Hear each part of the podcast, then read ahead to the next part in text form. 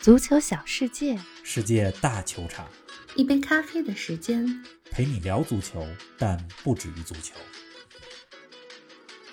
二十一年，七百七十八次出场，六百七十二个进球，三十四座冠军奖杯，六次金球奖，梅西的巴萨生涯，传奇二字都不足以形容。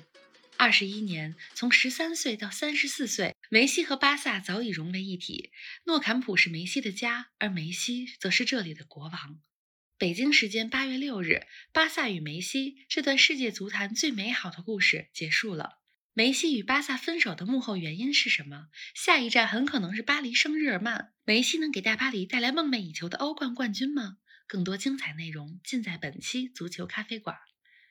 听众朋友们，大家好，欢迎来到新一期的节目。冯老师，你好，林子豪，听众朋友们，大家好。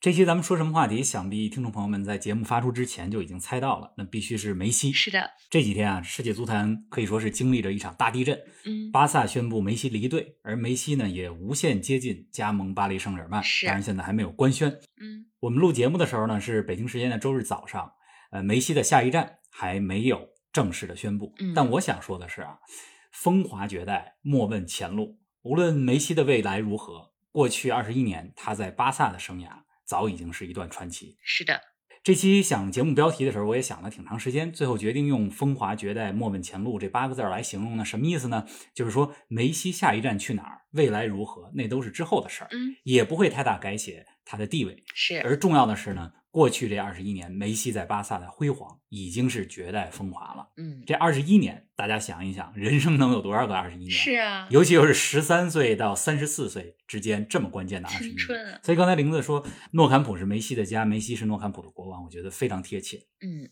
哎，我记得去年夏天的时候，大概也是八月份，咱们说过一期节目，叫做《梅西与巴萨各自的未来》。没错，对，当时梅西提出离队，大家都觉得梅西和巴萨的缘分就要停留在第二十年了。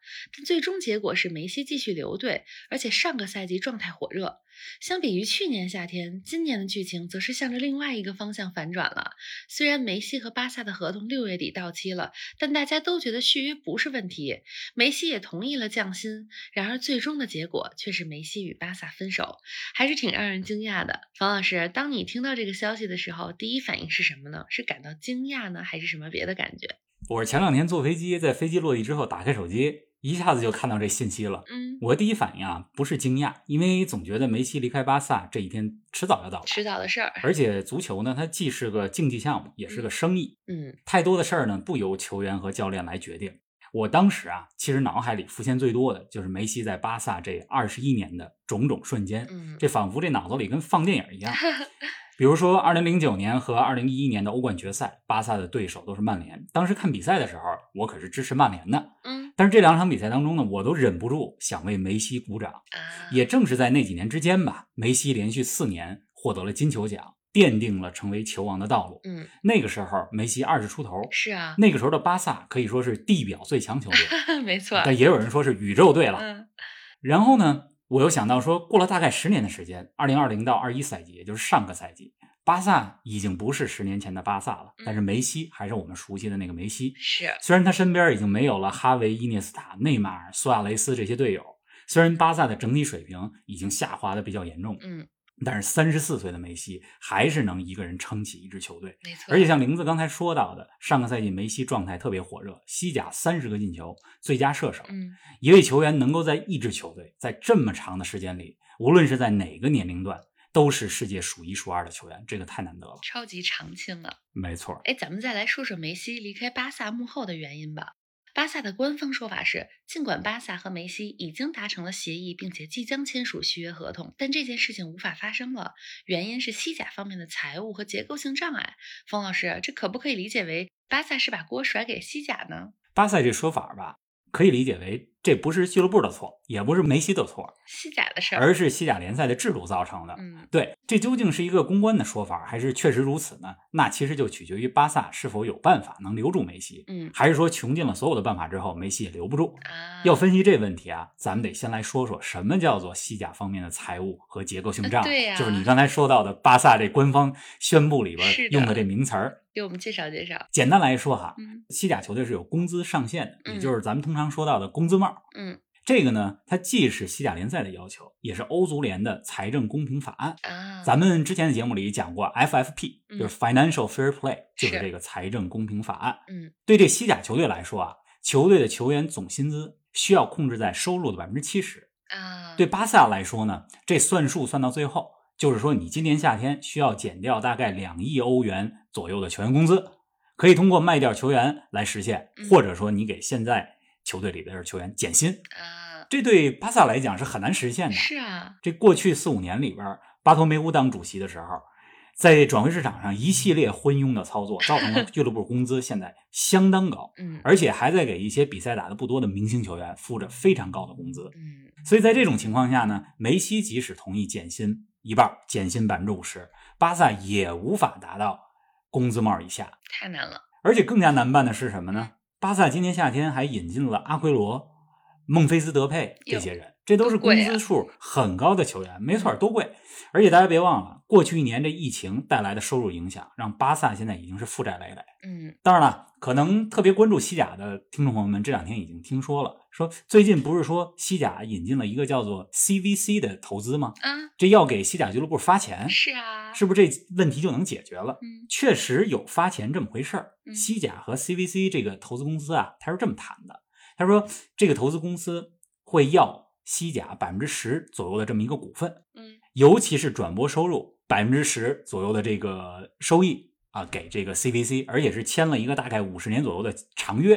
啊，但是这个 CVC 呢，他得到了这些权益以后，他就得给西甲加上西乙一共四十二家俱乐部，就得马上注资。嗯说白了就是解这些俱乐部没钱的燃眉之急。啊，那这个生意一旦达成，分到巴萨这儿，未来三年就可以分两点八亿欧元，这也还是一个比较可观的数字。是，大家可能觉得说，哎，有了这钱以后，巴萨这问题是不是就能解决了？嗯但是啊，这里边有这么一个规定就是这钱你得专款专用，大部分钱百分之七十左右得用于俱乐部的发展、青训设施等等，嗯只有百分之十五可以用于球员薪资。嗯所以呢，它并不能直接解决巴萨工资帽超额的问题。梅西连拿百分之五十之前的工资，就这个数减了一半儿，这都很困难。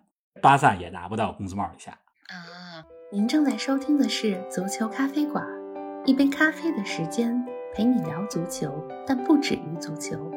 欢迎您在各大音频平台关注我们的节目，同时欢迎关注冯老师的足球评论公众号“冯球必侃”，让我们一起聊球、砍球、追球。这样，所以要是数学不好，真账真是难算清楚啊。冯老师，我还有个问题啊，要是真说到钱，那梅西可是西甲联赛的摇钱树啊，与其放走梅西去其他联赛，西甲官方就不能给他开个特例吗？哎，巴萨这公告的意思啊，也是在给西甲官方施压。嗯，西甲主席特瓦斯人家也发话了，那意思就是规定就是规定，所有俱乐部都得遵守。是，但这里边比较微妙的是什么呢？就是说，在现行规定的情况下，巴萨要想竭尽所有的资源来留梅西是有办法的，嗯，比如卖掉或者外租一些球员，或者至少您就别再引进薪资很高的球员了。对呀、但是呢，巴萨没这么做，其实也在传达一个信号，那就是俱乐部高层觉得没必要把所有的资源、所有的赌注都放在三十四岁的梅西身上。嗯，这球员要退役，早晚要退役，是但是俱乐部还要继续运营下去。嗯这么想其实也没错。也有报道说啊，梅西离队本质上是巴萨现在的主席拉波尔塔和 CEO 之间，他们在留不留梅西这个问题上意见不合。嗯，反正很多种说法。总之啊，我觉得从咱们的判断来讲，我觉得巴萨这个公告，一方面是在给西甲联赛官方施压嗯，把皮球踢给别人；另外一方面呢，说白了也是给自己一个台阶儿下，嗯，让梅西离队尽量体面的能画上一个句号。是，回头有机会我再呃给大家详细讲讲这个工资帽，还有刚才提到的这个财政公平法案的事儿啊。嗯反正我个人觉得啊，梅西现在离开巴萨，对梅西对巴萨来说都不是什么坏事。梅西已经是公认的球王，他接下来怎么发展不会太改变大家对他的评价。而且如果能在其他地方还获得冠军，比如说欧冠，那能进一步巩固自己球王的地位。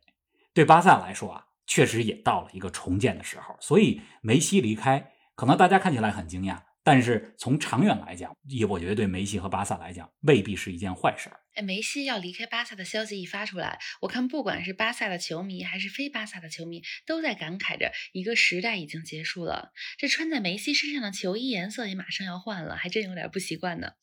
哎，这几天仔细回味梅西的这个在巴萨的二十一年啊，我觉得梅西创造的可不只是一个时代。嗯呃，梅西呢，他是二零零零年底来到巴萨的拉玛西亚青训营，嗯零三零四赛季开始代表一线队出场，零五零六赛季那是第一年在一线队有常规的出场时间。是咱们就从二零零五年开始算吧，到现在呢也有十六年了。嗯你看这十六年来，巴萨经历了里杰卡尔德、瓜迪奥拉、比拉诺瓦、马蒂诺，再到后来的路易斯恩里克、巴尔韦德、塞迪安和现在的科曼这八任主教练。嗯而且梅西身旁的队友，巴萨的这些核心球员也是换了好几波，是普约尔、哈维、伊涅斯塔都退役了，苏亚雷斯、内马尔来了又走，嗯还是之前说的那句话，对吧？你这么长的时间里，在自己的任何一个年龄段，都是这个世界上数一数二的球员。嗯，现役球员里，恐怕只有梅西还有 C 罗能够做到。是的，你看，梅西二零零八零九赛季帮助巴萨获得三冠王，二十二岁的时候自己就拿到了第一个金球奖。嗯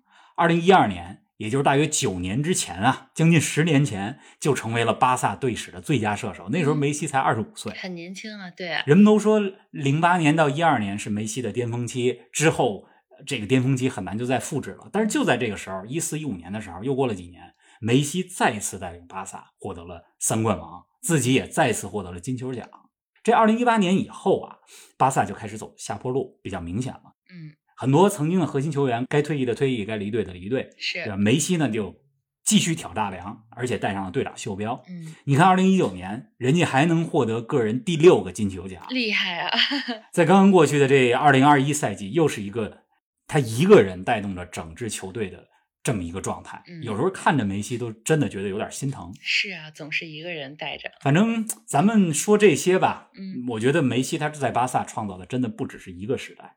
呃你从任何一个角度来讲，梅西留下的呃都是好几个时代，嗯好几波球员，好几波教练是的。这个期间的荣誉。哎，咱们再来给大家说说梅西的下一站吧。目前看来，最有可能的是巴黎圣日耳曼。冯老师，你觉得梅西要是来了大巴黎的话，那大巴黎的欧冠稳了吗？咱们之前节目里我记得说过一句话吧，说大巴黎下赛季再不拿欧冠冠军，那就是跟钱过不去了。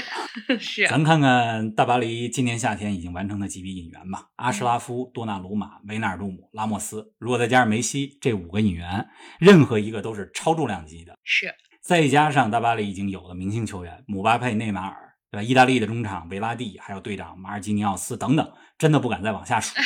太多了。我觉得这大巴黎的主教练波切蒂诺啊，现在压力山大，他这工作太不好干了。对你甭看在大巴黎这工作，要是给我，我我估计我这个我都犯怵。嗯为什么呢？你不拿欧冠冠军就是失败，就得下课呀，对呀、对吧？你要说欧冠冠军的话，新赛季巴黎和曼城肯定是第一、第二的大热门。嗯但是足球这项运动啊，它最大的魅力就在于，不是说你所有的明星球员全部都召齐，你就一定能够拿冠军。没错，尤其是在欧冠的舞台上，皇马对吧？曾经的银河战舰不是也好多年没有拿欧冠冠军吗？这就是例子。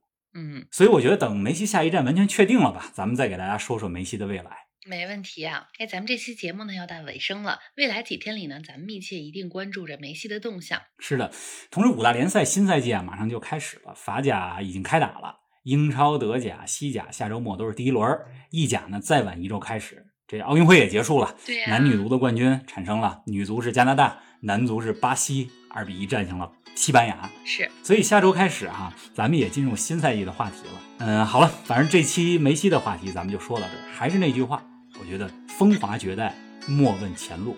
我们在探讨梅西下一站之前，大家还是有时间好好回味一下他在巴萨这辉煌的、美好的二十一年。好的，咱们一起来回味梅西的二十一年，同时期待他的新征程。咱们下期节目不见不散。不见不散。